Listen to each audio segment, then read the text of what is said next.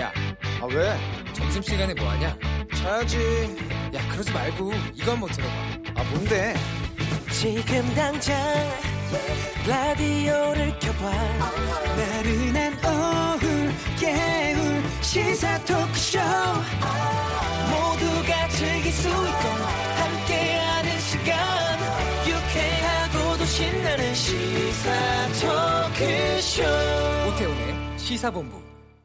네, KBS 라디오 오태훈의 시사본부 2부 출발하겠습니다.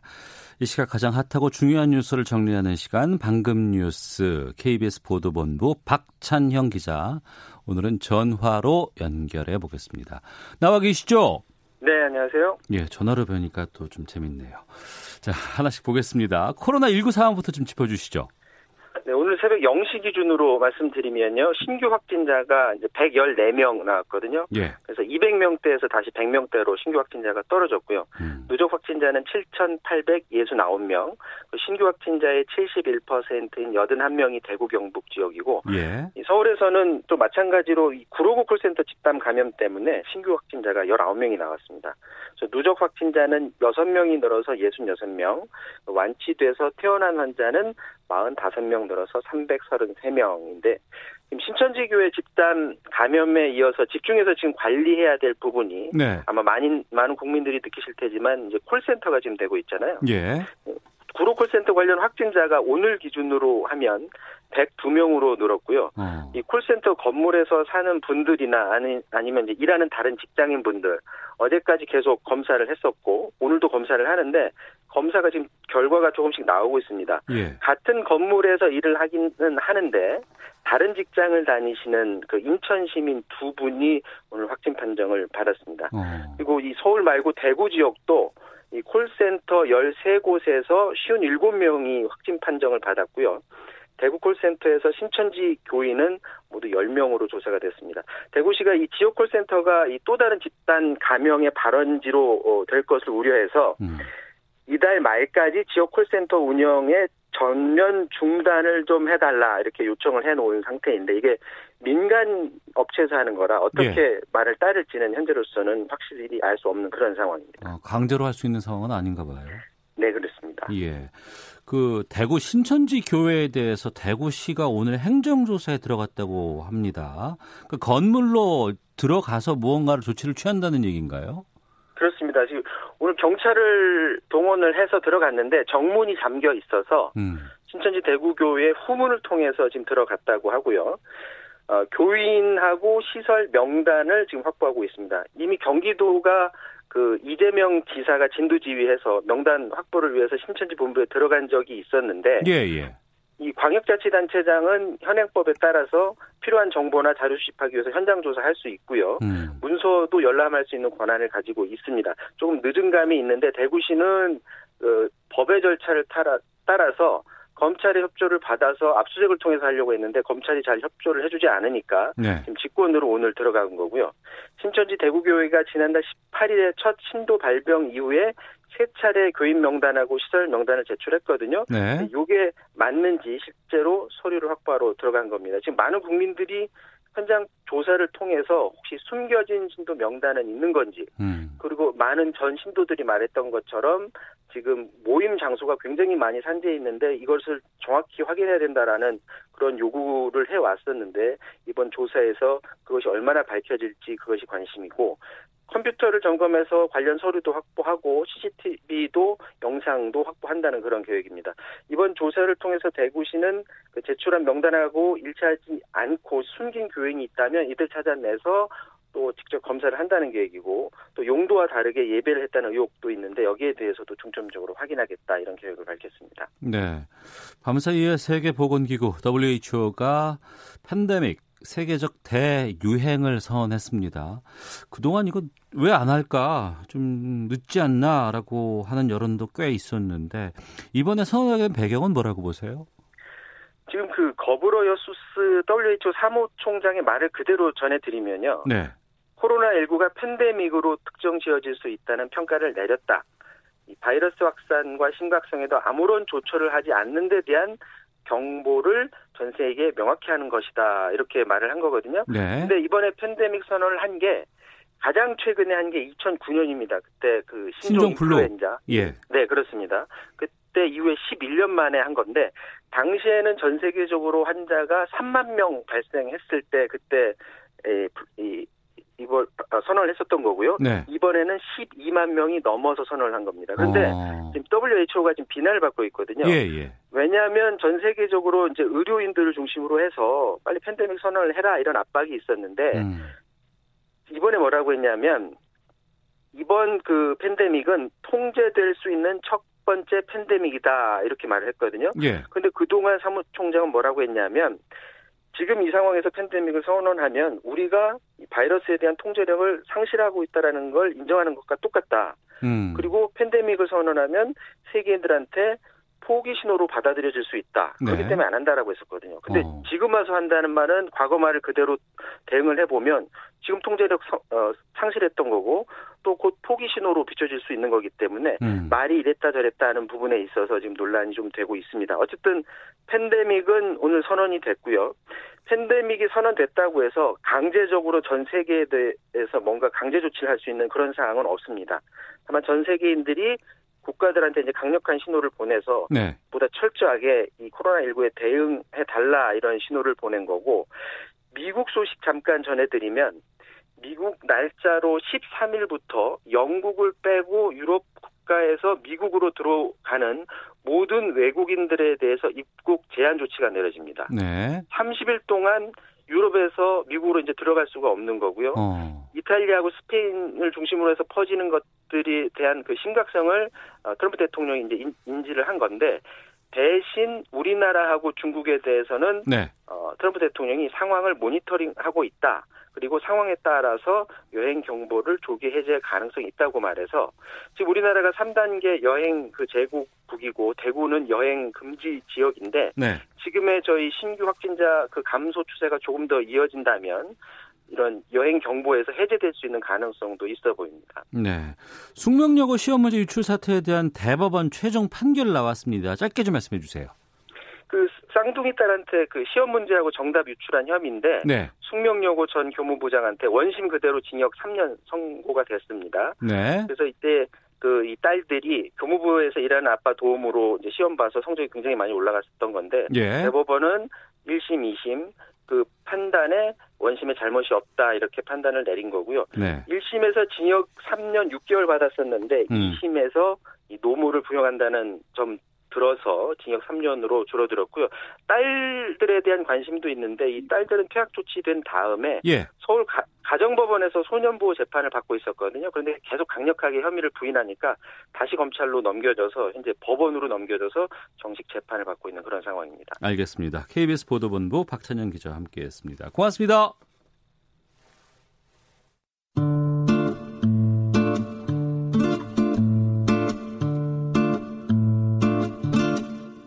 오태훈의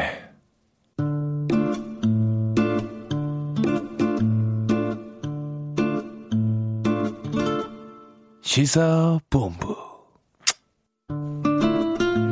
네, 1시 8분 이제 9분 향하고 있습니다. 시사본부는 청취자 여러분들의 참여로 이루어집니다. 샵 9730으로 방송 중에 의견 보내주시면 되고요.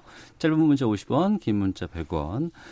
앱 콩은 무료로 이용하실 수 있습니다. 팟캐스트와 콩 KBS 홈페이지를 통해서 다시 들으실 수 있고 유튜브에서 일라디오 혹은 시사본부 이렇게 검색하시면 영상으로도 만나실 수 있습니다. 매주 목요일에는 촌철살인의 명쾌한 한마디부터 속 터지는 막말까지 한 주간의 말말말로 정치권 이슈를 정리하는 시간 각설하고가 있습니다. 더불어민주당의 최민희 전 의원 나오셨습니다. 어서 오세요. 안녕하세요. 불굴의 희망 최민희입니다. 네, 불굴의 희망. 미래통합당의 김용남 전 의원도 자리하셨습니다. 안녕하십니까? 네, 안녕하세요. 용감한 남자 김용남입니다. 예. 오늘이 4.15 총선 34일 남은 날이라고 해요. 예, 맞습니다. 근데 분위기는 당장 뭐 선거가 있는지 없는지도 모를 것 같아요. 지금 선거 얘기를 꺼낼 분위기가 아니죠. 아니죠. 분위기는 아닙니다만 그래도 또 중요한 총선이 있기 때문에 또 저희들도 다룰 수밖에 없는데 먼저 선거 운동들을 지금 후보들이 어떻게 하고 있을까 궁금하기도 하거든요.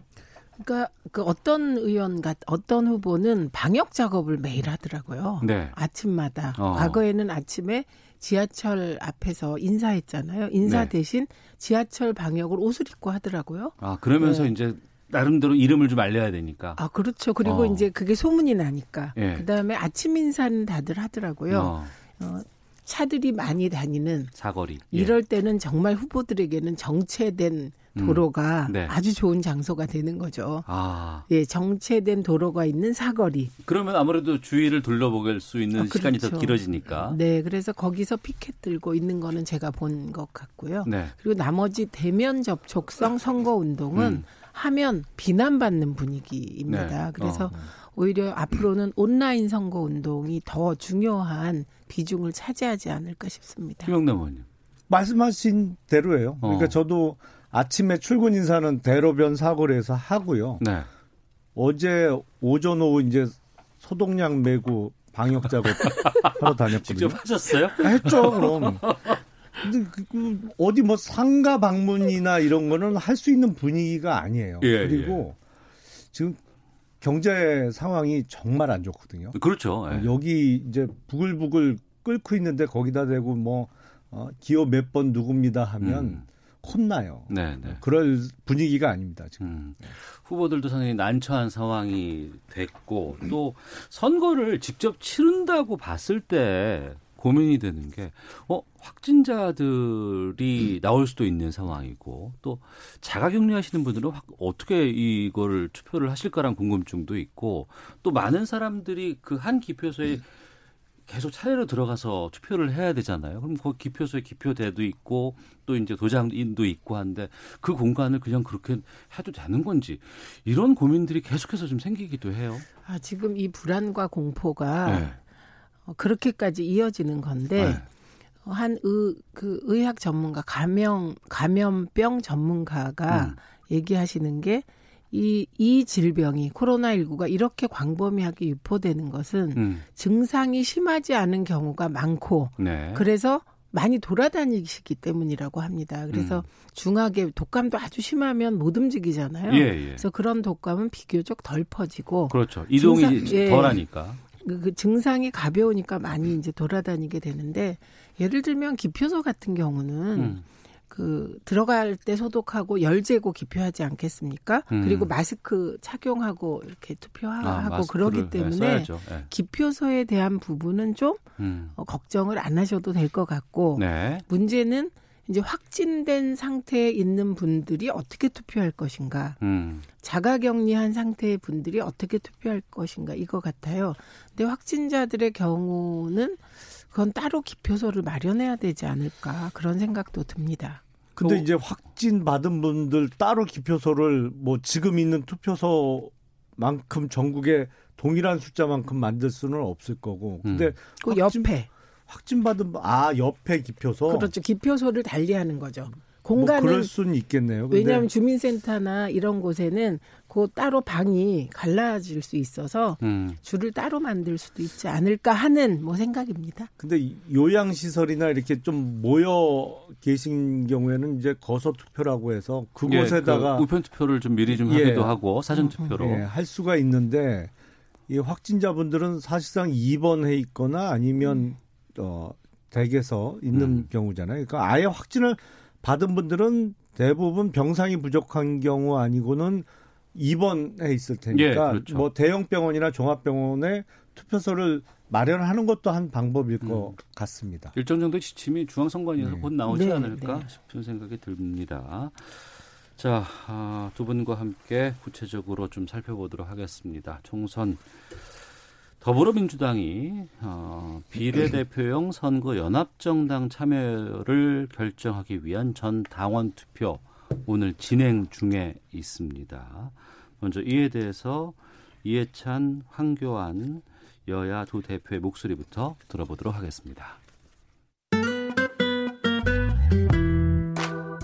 통합당은 가짜 페이퍼 위성정당을 만들어 소수당에 들어갈 의석을 도둑질하는 반칙을 저지르고 있습니다. 우리 당은 연합정당에 참여하면서 앞순위는 소수당한테 다 배정을 하고 뒷순위에서 우리가 할 수 있는 역할을 다 하도록 하겠습니다. 선거법의 취지를 살리고 반칙과 탈법을 저지르는 미통당을 응징하는 데 있습니다. 전 당원 투표로 결정하겠다는 것 사실상 책임 회피용 술책에 불과합니다. 정말 염치가 없습니다. 최신까지만 해도 미래 한국당 창당에 대해서 퍼붓던 민주당의 험악한 독설들을 국민들은 지금도 여전히 모두 기억하고 계십니다. 본인들이 만든 선거제를 본인들이 무력화시키는 것은 스스로도 참 부끄럽고 창피하지 않습니까? 차라리 연동형 비례제 도입을 뼈저리게 후회한다고 솔직하게 고백하십시오. 네, 민주당의 이해찬 대표 그리고 미래통합당 황교안 대표의 음성 들으셨습니다. 민주당 어, 최고위 회의가 있었고 그 이어서 의원총회가 있었고 그리고 나서 전당원 투표를 통해서 이 연합 비례정당에 참여할지에 대해서 지금 어, 투표를 진행 중에 있습니다. 고민이 많았다는 반증이 아닐까 싶기도 하고요. 어떻게 보세요? 그렇죠. 민주당이 비례민주당을 독자적으로 만들 것인가라는 질문 질문들을 받았을 땐 답변이 단순했습니다. 안 한다. 음, 안 한다. 네, 그런데 어, 바깥에서 녹색당의 일부 그리고 미래 청년당 등 그런 소수 정당하고 그리고 시민사회가 합쳐서 비례개혁 연합정당을 만드는데 민주당과 정의당이 들어와라. 그럼 음. 민생당에게도 제안을 했다고 하더라고요. 이 제안에 대해서는 민주당도 정의당도 민생당도 고민할 수밖에 없는 상황인 것이죠. 네. 예, 그리고 음 그래서 결정을 지도부가 하기보다는 그러니까 민주당의 경우는 과거에 안철수 대표가 새정치연합 만들어서 대표하실 때 네. 김한길 대표랑 그때도 대선 공약이 2012년 음. 박근혜 전 후보, 문재인 전 후보가 기초의원 공천 폐지 공약을 내걸었습니다. 예. 그런데 지방선거 때가 돼서 그때는 새누리당이었던 것 같은데 새누리당이 기초공천을 하겠다고 나왔습니다. 음. 그랬을 때 지도부가 의견이 엇갈리니까 당원 투표를 통해서 기초의원 공천 결정을 한 바가 있거든요. 네. 그러니까 그만큼 결정하기 어려웠다는 것의 반증이죠. 음. 비례대표와 관련해서는 김용남 의원께서는 상당히 부정적이신 네. 것으로 알고 있는데 어떻게 보세요? 아니 이해찬 대표께서는 지금 사실상 비례대표 전문 정당을 추진하고 있으면서도 비례대표 전문 정당을 하는 게 도둑질이라고 비난을 하세요. 근데 민주당 혼자 하면은 도둑질이고 다른 공범 끌어들여서 하면 도둑질이 안 되는 거예요? 음. 똑같은 거지?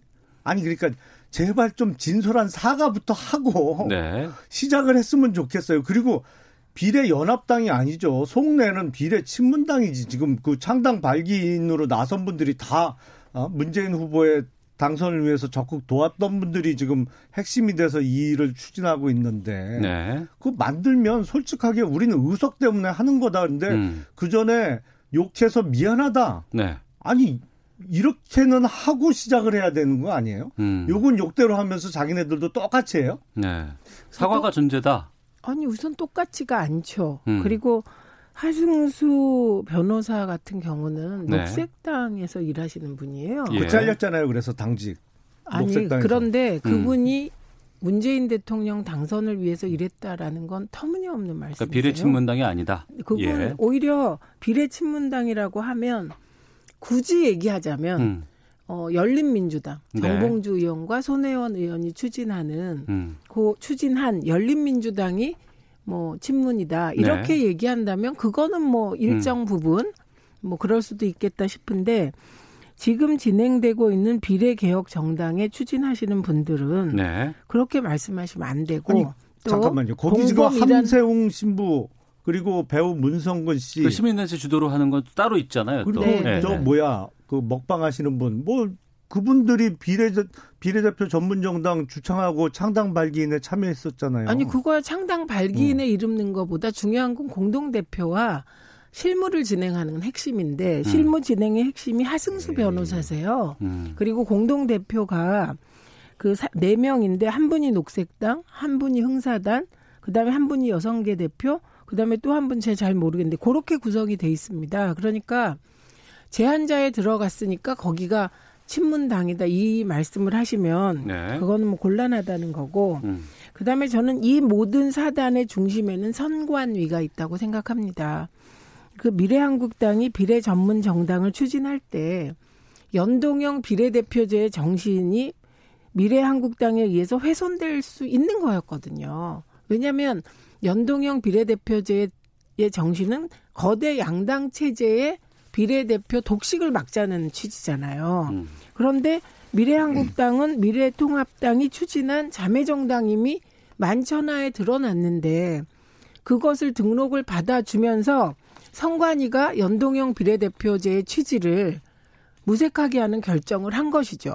사, 사실 그 순간 이후로 이런 복잡한 상황이 발생했다고 봅니다. 반연동형 비례대표제의 도입 취지는 사실은 어, 정의당이나 지금은 민생당으로 합쳐졌습니다만 네. 소위 4 플러스 1에 참여한 군소 정당들에게 의석을 나눠주고 예. 더불어민주당이 필요한 정권 방패막이용 공수처법 통과시켜주고 그리고 검찰을 무력화하기 위한 검경 수사권 조정안 이거 처리하는데 협조해라. 그러면 음. 우리가 의석 어 너희들한테 몰아줄게, 네. 늘려줄게 이 정신이었잖아요. 근데 그렇게 그 전신인 자유한국당 지금의 미래통합당 쪽에서 반대를 함에도 불구하고 자기네들끼리 어? 숫자의 횡포로 밀어붙여서 그거에 대응하기 위해서 앉아서 당할 수 없기 때문에 미래한국당을 창당했는데 이제 음. 와서 보니까 아 우리도 똑같이 해야겠는데 아니 욕해 놓은 거는 다 잊어버리고 그래도 미래한국당은 비례대표 전문정당이고 위성정당이고 여기는 뭐 연합당이라서 괜찮은 거예요? 아니 아까도 말씀드렸지만 혼자 하면 나쁜 거고 공범 끌어들여서 하면 나쁜 짓이 안 나쁜 짓으로 바뀌냐고요. 공범이 추가될 뿐이지. 아, 이 부분은 네. 검찰 개혁과 정치 개혁을 위해서 4 플러스 1이 가동된 부분은 합법적이며 정당한 절차입니다. 네. 그리고 다수결 원칙에 따라 국회가 운영되어 온 것은 우리나라가 국회를 연 이후 지금까지 지속되어 온 겁니다. 여기선 한 가지만 보면 차별성이 느껴진다고 보는데요. 우선 미래한국당의 경우는 미래통합당이 에 합당하겠다 이렇게 이미 선언한 상태이잖아요. 총선 후에 예. 그거 맞죠? 음. 그리고 거기서 그러니까 말하자면 그냥 미래통합당이 20석을 얻는 거죠. 20석을 얻는다면. 음. 그러니까 거대 야당이 20석을 얻게 되는 겁니다. 예. 그런데 민주당의 경우는 비례개혁 연합 전- 정당에 참여하더라도 음. 여기에 참여 안 해서 얻을 수 있는 7석, 병립형에서 얻는 7석, 병립형에서 민주당이 얻는 현재 7석. 수준으로 투표가 됐을 경우에 얻는 7석 네. 정도. 그 7석 이상은 네. 민주당은 하지 않겠다. 그러니까 음. 민주당은 다수 의석을 비례대표로부터 얻을 수가 없는 겁니다. 그러니까 지금 말씀하신 것이 이게 민주당처럼 미래한국당도 미래통합당도 만약에 다른 보수당에게 작은 보수당에게 표를 몰아줄 그런 희생을 각오했다면 사실 똑같죠. 그런데 20석 얻으시는 거잖아요. 20석 내지 27석. 그다음에 민주당은 7석 고정입니다. 그렇기 때문에 같다고 하긴 어렵죠. 네. 예, 거기가 결정적인 차이입니다. 미래통합당 입장에서는 민주당이 의석을 더 얻으나 정의당이 의석을 더 얻으나 이 국가주의 세력의 의석수가 많아지는 거는 똑같아요. 그리고 이 모습이 만약에 현실화됐을 때 얼마나 우스꽝스럽게 전개가 될 거냐면 민주당 쪽에서 비례대표 후보를 참여를 시켜요. 네. 만약에 뭐 민생당이 됐던 녹색당이 됐던 어디서 참여를 시켜요. 그러면 총선 치르고 나서 음. 그 비례대표 전문 정당 민주당 쪽에서 추진하는 그 당이 계속 가는 거예요? 아니잖아요.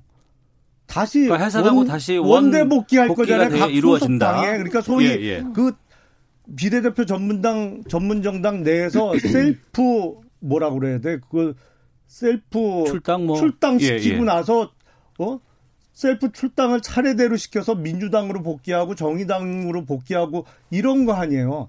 차라리 1대1 당대당 통합하는 게 훨씬 나아요. 그 모습은 더 우스꽝스럽죠. 장난하는 지금 것도 말씀하신 아니고. 그 부분을 질문을 네. 드릴게요. 지금 정치 개 그러니까 범민주 비례 정당 연합 음. 이렇게 해서 어 민, 미래 한국당과는 차별을 둔다고 하셨는데 그럼 여기에 민생당이라든가 정의당이라든가 아니면 녹색당이라든가 또 민주당 다른 정당이 다 연합이 되는 것이 원래 취지라고 하는데 지금 정의당 쪽에서는 지금 이게 어 같이 안 들어올 거다라는 의견을 계속해서 정의당이 얘기하고 안 들어오는 건 정의당 자유입니다. 아 그래요. 그리고 정의당이 안 들어온다 그래서 이 흐름이 바뀔 것 같지는 않습니다. 음. 그리고 정의당의 경우는 네. 저는 정의당이 앞장서서 음. 비례개혁 연합정당을 만들고 네. 소수당이 더 많은 의석을 가져가도록 어. 이런 구상을 했어야 한다고 생각합니다. 아 오히려 예, 왜냐하면 왜 정의당만 네. 그 소수 정당이고 정의당에만 의석이 돌아가야 됩니까? 어. 그게 아니고 녹색당에도 좋은 사람들이 많고 예. 특히 청년 문제가 심각한 이 상황에서 미래 청년당 같은 경우를 배려하면서 음. 연동형 비례대표제의 취지를 살리기 위해서는 정의당이 동떠야 되는 거죠. 네. 그런데 지금은 정의당이 이상하게 그 이런 제안을 안 받는 게 저는 더 이상합니다. 음. 그리고 지금 말씀하실 때 정의당을 국가주의 세력 뭐 이렇게 말씀하시고 민주당을 국가주의 세력이라고 예, 말씀하신 거죠. 네.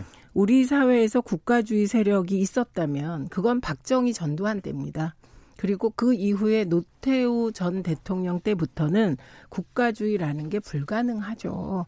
왜냐하면 자본주의가 일정 정도 수준에 올라오면 개인의 자유가 더 강조되는데 대표적인 게 유신 때예요. 그렇기 때문에 그런 국가주의라는 표현을 민주당에 갖다 붙이고 정의당에 갖다 붙이는 건 아, 그건 정말 너무 말이 안 되는 거죠. 그래서 그런 표현은 좀 삼가 주시고요.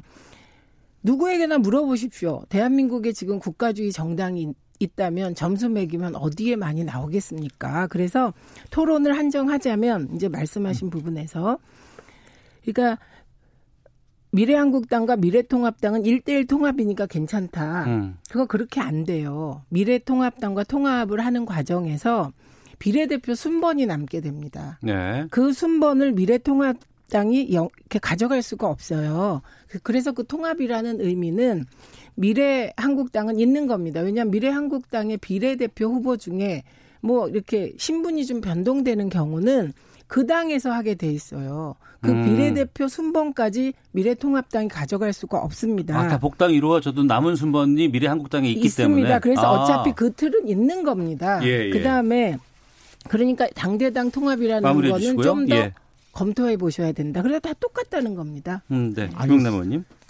셀프 출당시켜서 각자 소속당에 복귀하는 게 모양새가 더 우스꽝스럽고요. 그리고 제가 잠깐만요. 제가 더불어민주당하고 정의당 등을 가리켜서 국가주의 세력이라고 하는 것은 역사의 흐름상 지속적으로 국가 대 국민 개인의 관계에서는 개인의 권리와 자유가 신장돼 왔어요. 근데 이 시대적 시대적 흐름은 지금 역행하는 것이 어디가? 범여권이고 아니요. 거죠. 지금 정치 권력의.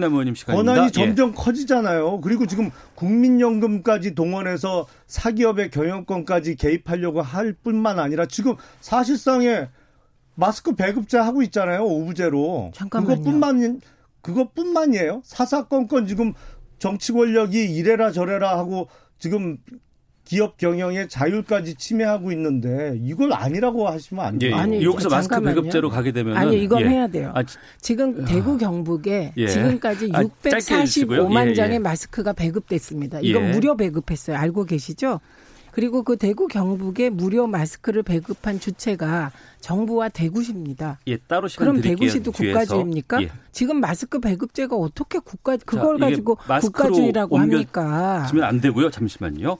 자, 어, 시간을 제가 따로 네. 드리도록 하겠습니다. 각설하고 더불어민주당의 최민희 전 의원, 미래통합당 김용남 전 의원과 함께하고 있는데요. 어, 찬반 또 두 분의 의견에 대해서 찬성하시는 각자의 의견 소개해드리고 뉴스 듣고 오겠습니다. 어, 5795님께서는 선거제 변경의 목적은 사표 방지입니다. 소수당의 원내 진출로 소수자 약자 의견을 대변하는 것입니다. 비례정당을 통해 제도를 무력화시키려는 시도와 이를 막으려는 행동을 같다고 볼 수 없습니다라는 의견도 있었고요. 0926님께서는 선거법 때문에 1년 동안 국회가 마비됐는데 어, 4 플러스 1 협의체가 선거법, 공수처법 통과시켰는데 그리고 나서 민주당도 비례정당에 참여하다니요? 라는 의견도 주셨습니다. 뉴스 듣고 기상청 교통정보센터까지 확인하고 돌아와서 두 분께 1분씩 시간 드리겠습니다. 세계보건기구가 코로나19에 대해 세계적 대유행을 의미하는 팬데믹을 공식 선언했습니다. WHO가 팬데믹을 선언한 것은 역대 세 번째로 앞서 1968년 홍콩 독감과 2009년 신종플루의 확산 당시 선포한 바 있습니다.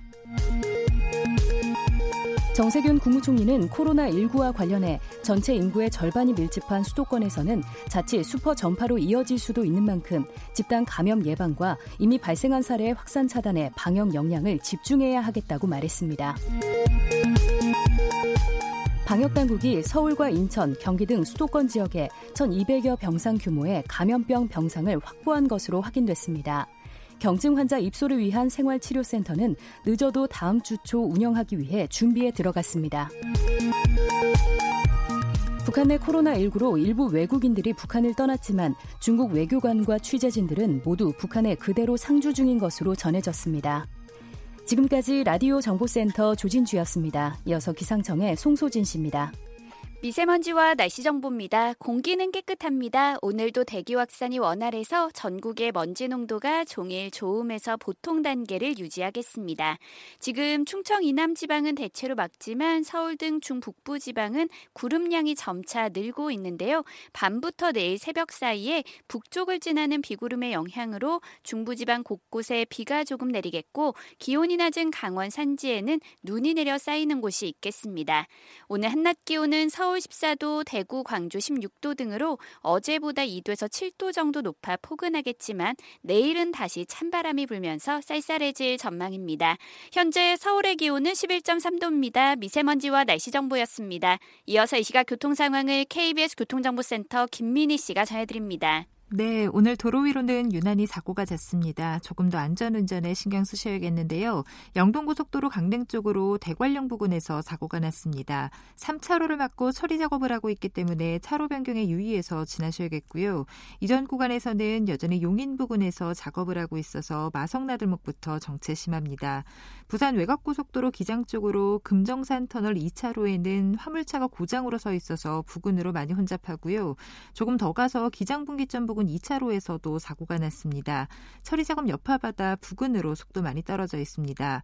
평택 제천고속도로 평택 쪽으로 노은분기점 부근 1차로에서는 장애물을 처리하고 있고요.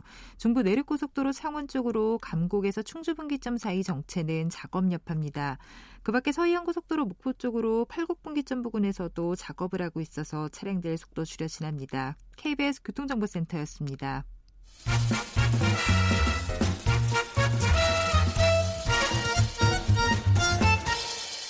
오태훈의 시사 본부 네, 각설하고 돌아왔습니다. 앞서서 최민희 전 의원과 김영남 전 의원 두 분께서 못다한 말씀이 좀 있으실 것 같아서 공이 1분씩 시간 드리도록 하겠습니다. 최민희 전 의원께 먼저 시간 드리죠. 33분 10초니까 34분 10초까지. 예. 그러니까 정치는 명분과 실리인데 어, 명분에 있어서도 연동형 비례대표제를 살리려면 음. 어, 지금 미래통합당과 민주당이 비례대표에서 많은 의석을 가져가면 안 되는 거죠. 그리고 안철수 국민의당도 미래한국당에 들어가는 것보다는 독자적인 세력으로 비례대표를 얻는 것이 연동형 비례대표제의 취지에 맞는 겁니다. 네. 그래서 저는 비례개혁 정당이나 열린민주당이나 뭐 그런 정당들이 약진하면서 정의당과 음. 함께 경쟁하고 뭐 이런 것이 연동형 비례대표제의 취지를 살린 것이고 네. 이제 선관위가 어, 자매 정당을 허용한 그 결정부터 15초 남았습니다. 어, 다시 법적으로 따지고 그리고 21대 국회에서는 논의해서 자매 정당을 원천적으로 막는 그런 입법이 보완돼야 될 것으로 생각합니다. 예, 김영남 의원님. 그러니까 민주당이 뭐 사람들이 좋아서 그랬던 것이 아니죠. 20 20대 국회 내내 보면 정의당이나 지금은 민생당으로 통합된 그 정치 세력들은 사실상의 더불어민주당의 이중대삼중대 역할을 해왔어요. 그러니까 자기네 의석수를 최대한 늘리기 위해서 반연동형 비례대표제를 도입해 놓고 이거에 대해서 미래통합당에서 대책을 세우니까 똑같은 행동을 하겠다는 거예요. 그러면서도 과거에 자신들이 퍼부었던 욕설과 비난에 대해서 사과 한마디 안 해요. 이러니까 더불어민주당 소속 일부 정치인들은 총알이 날라오면 얼굴도 막는다는 거 아니에요. 원더우먼은 팔찌로 막지만 그쪽은 얼굴이 너무 두꺼워서 얼굴로 막아도 총알 막아낸다는 얘기를 지금 듣는 거 아니겠습니까? 1분 됐, 나요 예, 좀 남았는데 남았어요? 예, 마무리해 주시면 더 하세요. 아, 예. 아, 고맙습니다. 아, 예. 자, 앞서서 그 최민희 의원께서 말씀해 주셨는데 그 국민의당 안철수 대표는 현재 지금 대구에 내려가서 의사로서의 역할을 지금 하고 있어요. 이런 상황에서 미래한국당의 한선교 대표가 어, 통합을 제안을 했고 당 대표도 가능하다 이런 얘기를 좀 비친 것 같습니다. 안철수 대표는 거부 의사를 밝혔다고 하는데 여기에 대한 관련 인터뷰 좀 듣겠습니다.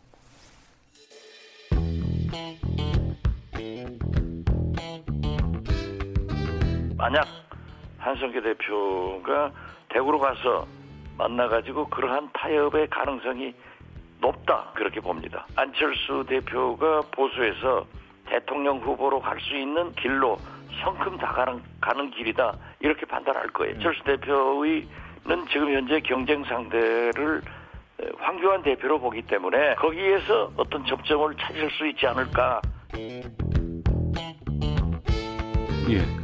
미래한국당 한성교 대표의 제안에 대해서 안철수 국민의당 대표는 거부 의사를 밝혔습니다. 여기에 대해서 이제 민생당의 박지원 의원이 김종배 시선 집중 MBC 라디오에서 이렇게 의견을 어, 얘기했는데요. 두 분께서는 어떻게 전망하세요? 김영남 의원님 먼저. 한성교 대표의 제, 제안은 사실상 아, 총선 이번 총선에 있어서 마지막으로 큰 판을 흔들 수 있는 제안이었죠. 큰 판을 흔들 수 있는 정도의 아, 제안이다. 그렇죠. 예. 예, 왜냐하면 파기력이 있거든요. 음. 예. 아 그리고 의사 조, 역시 좋은 직업이에요. 예. 저희 집안 어른들이 6.25 때 보니까 딴 사람은 저 북한군이 다 죽여도 의사는 안 죽이더라 그러면서 의사대라고 권유한 분들이 많았는데 역시 이번에 안철수 대표를 보니까 아니 뭘 해도 되잖아요. 대구 내려가서 의사 자격증을 갖고 계시니까. 그리고 국민의당이 출발할 때 아주 저조한 지지율이 많이 올랐잖아요. 지금 더군다나 아, 어떤 뭐 들어올 듯 말듯 뭐 썰은 많았습니다만 실제로 합쳐진다면 기대 이상의 폭발력이 있을 것으로 어. 보여요. 그래서 한성교 대표가 그런 제안을 한 것이고 그 전부터 통합 작업을 해 나가면서 안철수 전 대표 쪽이 3월 중순쯤 들어올 수 있다 이런 얘기는 예전부터 있었거든요. 음. 그래서 저는 이런 시나리오를 염두에 뒀던 것인가라고 생각을 했는데 글쎄 네. 두고 봐야죠. 어. 정말 그러면 이 총선 이후에 2022년 대선판까지 이제 흔들릴 수가 있거든요. 음. 정치권에서는 뭐 거부 의사를 밝혔다고 해서도 그 거부 의사 끝까지 가는 건 어, 당연하죠. 아니더라고요. 예. 그러니까. 지금 예. 판을 보시면 안철수 전 대표의 측근들이 미래통합당으로 가서. 공천 예, 예. 공천을 받은 분도 있고 받으려고 하는 분도 있는 상황이잖아요. 네. 그러니까 이게 삼국지에서 보면 장수가 옮기기 전에 그 장수의 수와 부하들이 어, 다른 집으로 옮겨가고 지금 음. 이런 상황을 보고 계신 겁니다. 근데 중요한 건 2020년 22년 대권 구도에서 뭐 지금 보면 보수 쪽에 황교안 대표와 안철수 전 대표가 네. 떠오르지 않습니까? 음. 근데 안철수 전 대표의 입장에선 양자로 갈 것이냐, 예. 다시 한번 독자 세력을 만들어서 음. 어, 갈 것이냐 지금 이런 문제가 남은 겁니다. 네. 그러니까 지금 미래한국당으로 간다는 건 좀 면이 빠지는 거죠. 왜냐하면 음. 미래통합당으로 아예 처음 했으면 모를까 네. 미래통합당이 만든 위성 비례 자매 정당에 들어가서 거기서 뭐를 해서 어, 미래통합당으로 가는 거는 양자로 가는 길 그게 이제 양자론이 있었습니다 이미 근데 그 길 중에서도 좀 면이 빠지기 때문에 거부하는 게 당연하고 음. 현실적인 실리로 볼 때에도 네. 어, 지금 말씀하시는 게 국민의당과 미래한국당이 합쳐지면 판이 큰 판이 흔들린다 안 흔들립니다. 음. 어차피 그 포션이 이미 다 정해졌어요 벌써. 네. 이제 그거보다는 어, 떨어져 있는 것이 국민의당 입장에서 그리고 보수 전체로 볼 때는 좀 더 많은 의석을 얻을 수 있는 거죠. 음. 그렇기 때문에 어, 지금은 안 가겠다고 판단한 건데 네. 이후에 점점 이제 구도가 양극화되지 않습니까? 예. 그래서 양극화되어 가면 그때 국민의당의 지지율에 따라 음. 어떤 판단을 할지는 열려 있다. 두 분 모두 긍정적인 뉘앙스가 살짝 좀 비쳐요. 열려 있다고 예, 예. 생각합니다. 열려 제가 있다. 판이 흔들린다는 말씀을 드린 것은 단순히 의석 계산이 아니고 어. 그렇게 되면 예. 미래 한국당이 잠재적인 대권 주자를 갖고 있는 당이에요. 아, 그러면 그럼 미래통합당하고 안 합친다? 안 맞출 아니, 수도 있다. 정치를 어떻게 알아요? 내일 모레 어, 그건 뭔 일이 생겨날지 어떻게 알아요? 그 알겠습니다. 부분은 저는 무리다. 예, 미- 그러니까 알겠습니다. 비례만 있는 정당이 토론에도 참여 못하는데 불가능하다. 총선을 앞두고 있는 미래통합당의 공천 문제에 대해서도 제가 좀 준비한 인서트가 있거든요. 살짝 듣고 두 분 의견 듣겠습니다. 더 이상 논의하지 말자라고 황교안 대표도 얘기하고 김영호 위원장도 얘기해놓고는 김성태 잘라야 되고 본석도 있지 않고 이런 식의 이런 식으로 이 공천 관리 이 공천을 과정을 운영해서는 저는 이건 정말 큰 문제다. 그리고 삼선이 거저된 줄 알아요. 삼선 제가 1년에 80번 지역을 왔다 갔다 하면서 그리고 어, 강릉에 필요한 예산, 강릉에 필요한 사업 다 따져주면서 그리고 중앙에서 중앙에 나름대로 어? 의정 활동을 통해서 얼굴을 알리면서 이렇게 해서 삼선이 된 건데 김영호 위원장이 그랬답니다. 강릉구 티켓처럼 꽂으면 당선되는 지역이니까 아무나 갖다 박아도 된다고. 네. 어, 미래통합당 지역 공천에서 컷 오프된 권성동 의원의 입장을 들었습니다. 총선 앞두고 공천 벌어지면은 항상 뭐 이런 잡음들은 있어 왔었습니다만 지금 미래통합당 어, 또 중진 의원들에 대해서 좀 컷오프가 좀 있었어요. 그리고 거기에 대한 반발들이 이미 홍준표 전 의원도 지금 그랬었고 지금 권성동 의원도 그렇고 민경 의원도 지금 상당히 좀 반발이 있는 것 같고 재심을 지금 요구를 해서 황교안 대표가 공관위에 요청을 한다 뭐 이런 얘기도 들리고 있습니다. 여섯 곳을 재심의하도록 요청한다고 하죠. 예. 그중에 이제 민경욱 의원 지역구도 포함되어 있어요. 음. 강릉은 뭐 아직까지는 빠져 있는 곳으로 보입니다만. 근데 그 영국의 토니 블레어 총리가 노동당 출신인데 집권한 이후에 노동 개혁을 추진했거든요. 예. 근데 생각보다 노동계 쪽 반발이 크지 않았다고 해요. 그래서 음. 토니 블레어 총리가 이게 웬일이냐. 그 검토해 봤더니 개혁안의 내용이 그다지 개혁적이지 않았던 거예요. 그 음. 미온적인 개혁이라 반발도 그만큼 적었다. 이렇게 분석을 했다고 합니다. 그러니까 공천이 반발이 크면 클수록 어떤 면에서는 예상치 못했던 음. 그걸 뭐 혁신이라고 표현하던 개혁이라고 표현하던 그런 요소가 많기 때문에 반발이 셀 수 있는 것이거든요. 네. 지금 미래통합당의 공천 작업을 보면 제가 보기에 소위 잘라내는 작업은 거의 만점에 가까워요. 어. 문제는 자르고 채워넣는 인물들이 과연 그러면 아주 훌륭한 인물이냐. 음. 그거는 그동안 어, 미래통합당의 전신인 자유한국당 뭐 새누리당이 최근 한 3, 4년 동안 너무 힘들었기 때문에 네. 이 이제 마무리해 풀이 좀 주시고요. 작았기 때문에 음. 좀 한계가 있었던 측면은 분명히 있습니다. 최민희 의원님. 근데 그 김영호 공관위원장이 굉장히 노예하시다 그런 음. 느낌입니다. 그러니까 지금 이제 자른 건 잘했다고 말씀하시잖아요. 그런데 그 자른 이후에 방향이 좀 이상합니다. 왜냐하면 그리고 자른 것도 전 이상한 게 탄핵의 강을 건너자고 유승민 의원이 주장했을 때는 역사적으로 탄핵은 인정하고 넘어가자거든요. 사실은 네. 그래서 그거 갖고 알고 알고 하지 말자. 이게 사법부 불복, 헌재 불복이 안 돼야 되니까.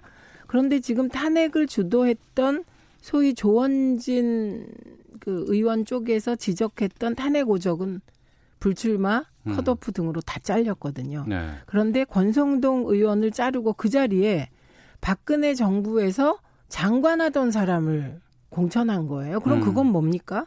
박근혜는 신원되고 탄핵을 주도했던 세력은 지금 그쪽이 오히려 책임을 물은 꼴이 됐거든요. 네. 그리고 어, 친박 김재원 의원 같은 음. 경우는. 정책위 의장인데 잘랐어요. 그러니까 좀 충격이 있었죠. 음. 그런데 갑자기 그분을 서울 중랑을인가요? 예. 거기에 그, 그 경선 경선? 경선을 경선. 붙여요.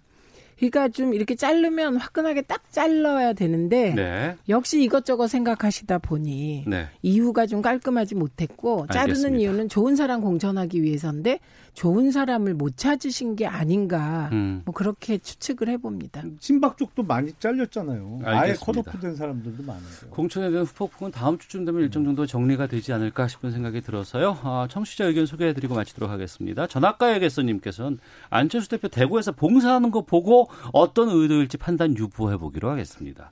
8748님, 안철수 대표는 절대 미래한국당과 통합하지 않을 겁니다. 간다면 또 철수한다는 비판 듣지 않겠습니까? 1004번님, 미래통합 당 공천 재심하면 안 됩니다. 공천에선 많은 개혁 필요합니다. 지금 잘하고 있습니다. 라는 의견도 주셨습니다.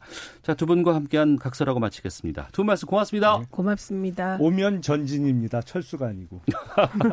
예. 오태훈의 시사본부는 여러분의 소중한 의견을 기다립니다. 짧은 문자 50원, 긴 문자 100원의 정보 이용료가 되는 샵 9730, 우물정 9730번으로 문자 보내주십시오. KBS 라디오 앱 콩은 무료입니다. KBS 라디오 오태훈의 시사본부. 지금 여러분은 대한민국 라디오 유일의 점심 시사 프로그램을 듣고 계십니다. 네, 한 주간의 시사 이슈를 법률적인 관점으로 풀어보는 시간 시사법정 신유진 변호사 자리하셨습니다. 안녕하세요. 네, 안녕하세요. 예. 법원 행정처의 권고 때문에 2월 24일부터 각급 법원이 휴정에 들어갔습니다. 네, 맞습니다. 그래서 휴정에 들어가서 저도 재판이 없어서 어. 어, 지금 시사법정도 휴정되는 게 아닌가. 그러니까 그, 그 항상 불만을 토로하셨잖아요. 그 권고 사항이 어, 안 내려오나 기다리고 있다가 예. 예. 드디어 이제 3월 17일부터 저는 재판이 시작되는데 네네. 재판이 지금 많이 휴정되어 있던 상태였어요. 어, 네. 근데 이제 그 재판이 휴정하는 사례가 정말 쉽지 않은 상황 아니에요? 네, 그렇죠. 근데 지금 아무래도 전국적으로 지금 이 코로나 19의 전염력이 너무 높기 때문에 예. 이거를 진정시키는 차원에서 사람이 모이는 거를 최대한 자제하자 음. 이런 취지에서 재판도 휴정을 권고했는데 네. 이 와중에서도 구속 재판이라든지 어. 아니면 긴급을 요하는 재판은 계속 진행이 되고 있습니다. 아, 휴정을 권고했지만 강제성이 있는 게 아니고 네. 뭐 일정 정도의 특별한 재판들은 진행될 수밖에 네, 없는 그렇습니다. 이유가 있었겠군요. 네. 구속 재판 같은 경우는 예. 구속 기간이 법정이 되어 있습니다. 그래서 어허. 재판을 너무 지연시키면은 예. 나중에 구속 기간이 만료가 돼서 석방을 시켜줘야 되는 그런 이유도 있고 해서 음. 구속 재판은 계속 진행되고 있습니다. 예. 저도 재판정을 몇 번 가봤었거든요. 네. 여러 가지 상황들을 보면 어, 재판장 있고 또 속기사들 있고 네. 또 이제 검사 뭐 변호사들 있고 뒤에 또 기자들 앉는 데 있고 쭉 있어요. 네. 사람들이 상당히 많이 있을 수밖에 네, 없잖아요. 그렇죠. 근데 이럴 때 구속 재판 같은 것들을 강행해야 된다 그러면 네. 이렇게 감염 우려가 있을 때는 특별하게 뭐 조치라든가 뭐 이런 것들이 있어야 되지 어, 않겠습니까? 사실 형사 재판은 네. 직접 대면주의 그리고 공판 중심주의이기 때문에 음. 피고인 그리고 검찰 변호인 모두 다 출석을 해서 할 네. 수밖에 없어서 뭐 마스크를 쓰고 하는 이색 풍경도 벌어지고 있는데 음. 이 형사 사건 말고 네. 민사 사건 같은 경우에는 음. 지금 화상 재판 이 지금 현재 실시되고 있다고 합니다. 아 화상 재판도 가능해요 우리나라에서? 네, 이거에 대해서는 어, 권고를 했었는데 음. 최초로 이제 도입을 해서 이번에 어 그냥 변론 기일은 아니고 네. 변론 준비 기일이라고 해서 음. 주장과 증거를 정리하는 기일이거든요. 네. 앞으로 입증 계획이 어떻게 되냐 이 정도 어. 이제 묻는 건데 예. 반드시 변호인들은 출석을 해야 됩니다. 어. 민사 사건이기 때문에 소송 대리인이 출석을 해서 하는데 출석 없이 화상으로 어. 띄어서 어, 진행을 한 사건이 있습니다. 그래서 예. 지금 현재 4건 그리고 어, 3월 10일까지 총 10건 정도가 진행되고 있습니다. 어. 하긴 뭐 요즘에는 뭐 비대면 여러 가지 뭐 네. 일 처리라든가 또 지금 뭐 재택근무 지금 권장하고 있는 상황에서 법정에서도 이렇게 스마트 법정이라든가 네. 비대면 화상 뭐 재판 같은 거 진행될 수 있다고 봐요. 하지만 이게 어뭐 법에 그 유무를 가린다거나 네. 이런 중요한 네. 것들도 있기 때문에 특히 표정 하나하나 행동 그렇죠. 하나하나 네. 다 문제될 수 있는 거 아니에요. 그렇죠. 이게 이 스마트 법정으로 가도 괜찮은가? 어. 우려는 없는 건가? 그렇기 때문에 형사 재판에서는 네. 굉장히 이런 도입에 대해서 어 신중해야 되는데 거의 증인 같은 경우 음. 이것도 민사 재판 같은 경우에 처음에 도입을 권유했던 것이지 네. 형사 재판으로 확대해라라는 그런 취지는 아니었고요. 네. 사실 이 민사 재판에서도 이렇게 화상 재판이 최소한 가능해지려면은 음. 모든 재판 기록이 예. 전자 전자화 되어 있어야 돼요. 전자 문서화. 어. 근데 이 전자 문서화 된 것도 아직 도 10년이 안 됐어요. 아 그래요? 네. 어. 사실은 종이 기록으로 다 익숙해서 예. 아직도 종이 기록으로 이제 재판을 보는 어, 사무실이 아직 훨씬 많습니다. 음. 근데 2011년부터 이 전자소송이 도입이 돼서 네. 이게 전부 전자 문서로 스캔해서 올리거나 이렇게 하면은 바로 제출할 수가 있었는데 음. 예전에는 뭐 직접 다 종이로 출력을 해서 법원에 우편으로 보내거나 직접 제출하거나 이렇게만 했, 기 때문에 네. 지금 많이 지금 선진화된 거죠. 많이 선진화되고 있다고 말씀하셨지만 저는 글쎄요 뭐 불편하게 들으실 수 있겠지만 네. 법조계 쪽에서는 제일 뒤늦게 움직이는 데가 법정이 아닌가 싶기도 하거든요. 네, 사실 그래요. 이게 익숙하고 그리고 이제 기록에 대해서 내가 꼼꼼하게 보고 싶은데 음. 왠지 전자로 보면 판사님들도 마찬가지세요. 전자로 보면 내가 여태까지 해왔던 것들 왜 저희는 이제 공부할 때도 그렇지만 포스트잇을 막 붙이면서 기록을 보거든요. 그래서 어. 기록을 찾다가 아 내가 전에 찾던 기록이 어디쯤 다시 찾고 이런 식으로 왔다 갔다 하면서 기록을 봐야 되는데 전자로만 제출 돼서 전자로만 한다면 음. 이게 예전처럼 기록을 꼼꼼하게 보지 못할 우려가 있는 게 아니냐 이제 그런 것 때문에 선뜻 좋다라고 생각이 안 드는 거죠. 음, 네. 알겠습니다. 어찌됐건 간에 코로나19의 영향으로 2주간의 휴정을 들어갔던 법정이 재개가 됐고 몇 가지 굵직한 사건들이 다시 재판에 시작이 됐어요. 언론에서 네. 주목하고 있는 건 한 두 가지 정도인 것 같습니다. 이제 사법농단 관련된 네. 재판하고 또 조국 장관의 부인인 정경심 교수의 재판이 다시 재개됐다라는 것들이 이제 어제 오늘 많이 보도가 되고 있는데 좀 짚어보겠습니다. 그 사법농단 의혹의 정점으로 지목됐던 임종헌 전 법원 행정처장의 재판이 재개가 됐습니다. 이건 9개월 만에 재개됐네요. 네, 그렇습니다. 이 사실은 이 1심 법원의 구속 기간은 6개월입니다. 예. 그래서 풀어줘야 되는데 예. 그 추가 기소라고 해서 법 어, 검찰이 다른 사건으로 구속영장을 청구해서 발부가 되면은 다시 6, 그 사건에 대해서도 또 6개월이기 때문에 최 뭐 총 도합 1년까지는 네. 사실은 가능하겠죠 음. 구속 기간이. 그런데 이 사건 같은 경우는 1년이 넘었어요. 네. 왜 이렇게 길게 구 1심에서 구속이 될 수 있었냐면은 음. 이 지금 임종원 전 차장이 기피 신청을 했습니다. 네. 이 재판부에서 재판부 기피 신청. 네, 재판부에서 이건 불공정한 재판을 할 우려가 있다라고 해서 기피 신청을 했는데 이 기피 기간은 음. 구속 기간에 산입되지 않아요. 왜냐하면 네, 예. 기피라는 거는 재판부를 그러면 갈아치우는 건데 음. 그렇게 갈아치우게 되는 기간을 구속 기간에서 산입해 주면은 그동안 재판이 열리지 않고 네. 그다음에 뭐 손쉽게 나올 수도 있다. 이런 음. 점 때문에 예. 어, 구속 기간 산입되지 않아서 음. 아직 구속 기간이 남아 있습니다. 예. 기피 신청은 최종적으로 기각됐습니다. 아, 기각됐고요. 네. 그 이번에 지금 변론이 재개됐기 때문에 음. 다시 그 재판장님과 대면을 하게 되는. 그래서 어색하지 않았을까 하는 생각도 들어요. 어, 정말 그 분위기 네. 불공정해라고 해서 예, 기피 예. 했는데 어. 대법원까지 가서 불공정할 염려가 없다. 다시 그 사람한테 재판을 받아라. 다시 갔더니 피고 입장에서 좀 뜨끔하지 않았을까? 네, 피고인 입장에서는 뭐 이제 뭐 실제로 물어봤다고 해요. 음. 이렇게 건강은 괜찮냐라고 아, 이제 예, 네, 예. 재판부에서 물어보니까 예. 특별히 아픈 데는 없다라고 어. 이제 대답을 했다고 합니다. 이게 다른 사람들도 아니고 같이 그한 그렇죠, 수법을 법원에. 먹던 네. 사람들이기 때문에 또 그 부분이 좀 재밌게 들리기도 하는데 네. 지금 이 쟁점이 뭐가 남아 있는 거예요? 어, 사실 이 사건은 아직 시작이 제대로 안 됐습니다. 시작도 안 됐어요? 지금, 9개월이 그렇습니다. 넘었는데도? 네, 그렇습니다. 지금 참고인들에 대해서 43명에 대해서 모두 지금 어, 참고인 진술 조서를 부인했기 때문에 전부 다 불러야 되는 상황도 있고 네. 그리고 무엇보다 이 임종원 전 차장 사무실에서 발견된 USB에서 어, 파일이 8,600건이 발견되는데 이걸 출력한 출력물을 네. 서증이라고 해서 이 증거가 이 범죄 사건에 개입된 게 맞냐, 이 사건에 맞냐, 이거 한 건 한 건 지금 들여다보는 상황이에요. 예. 그렇기 때문에 지금 이 수만 건에 해당하는 수, 수만 페이지에 해당하는 이 재판 기록을 이제 다시 시작하는 거라서 어. 뭐 별로 변호인 측도 그렇고 검찰 측도 그렇고 지금 다시 아마도 어 처음 시작이다라는 마음으로 재판 기록을 봐야 될 것 같아요. 음. 이 코로나19 때문에 잊혀져 있었습니다만 사법농단과 관련된 1심은 꽤 많이 나왔어요. 네. 대부분 뭐 무죄, 네. 뭐 증거가 없다거나 네. 뭐 이런 식으로 지금 1심은 판결이 나고 있습니다.